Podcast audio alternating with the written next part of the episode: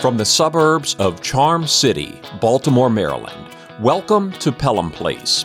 Casual conversations with some of the most interesting people in the world whose stories and experiences will help you live, learn, and grow. I'm your host, Jay Pelham.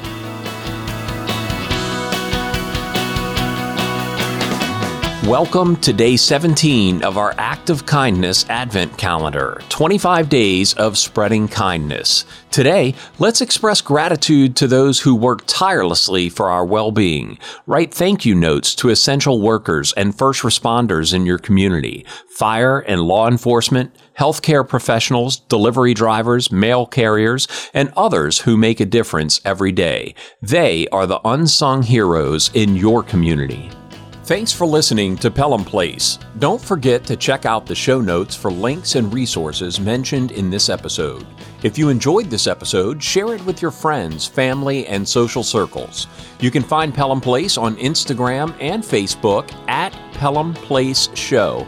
And don't forget to subscribe or follow on your favorite podcast app. Until next time, be kind and do good.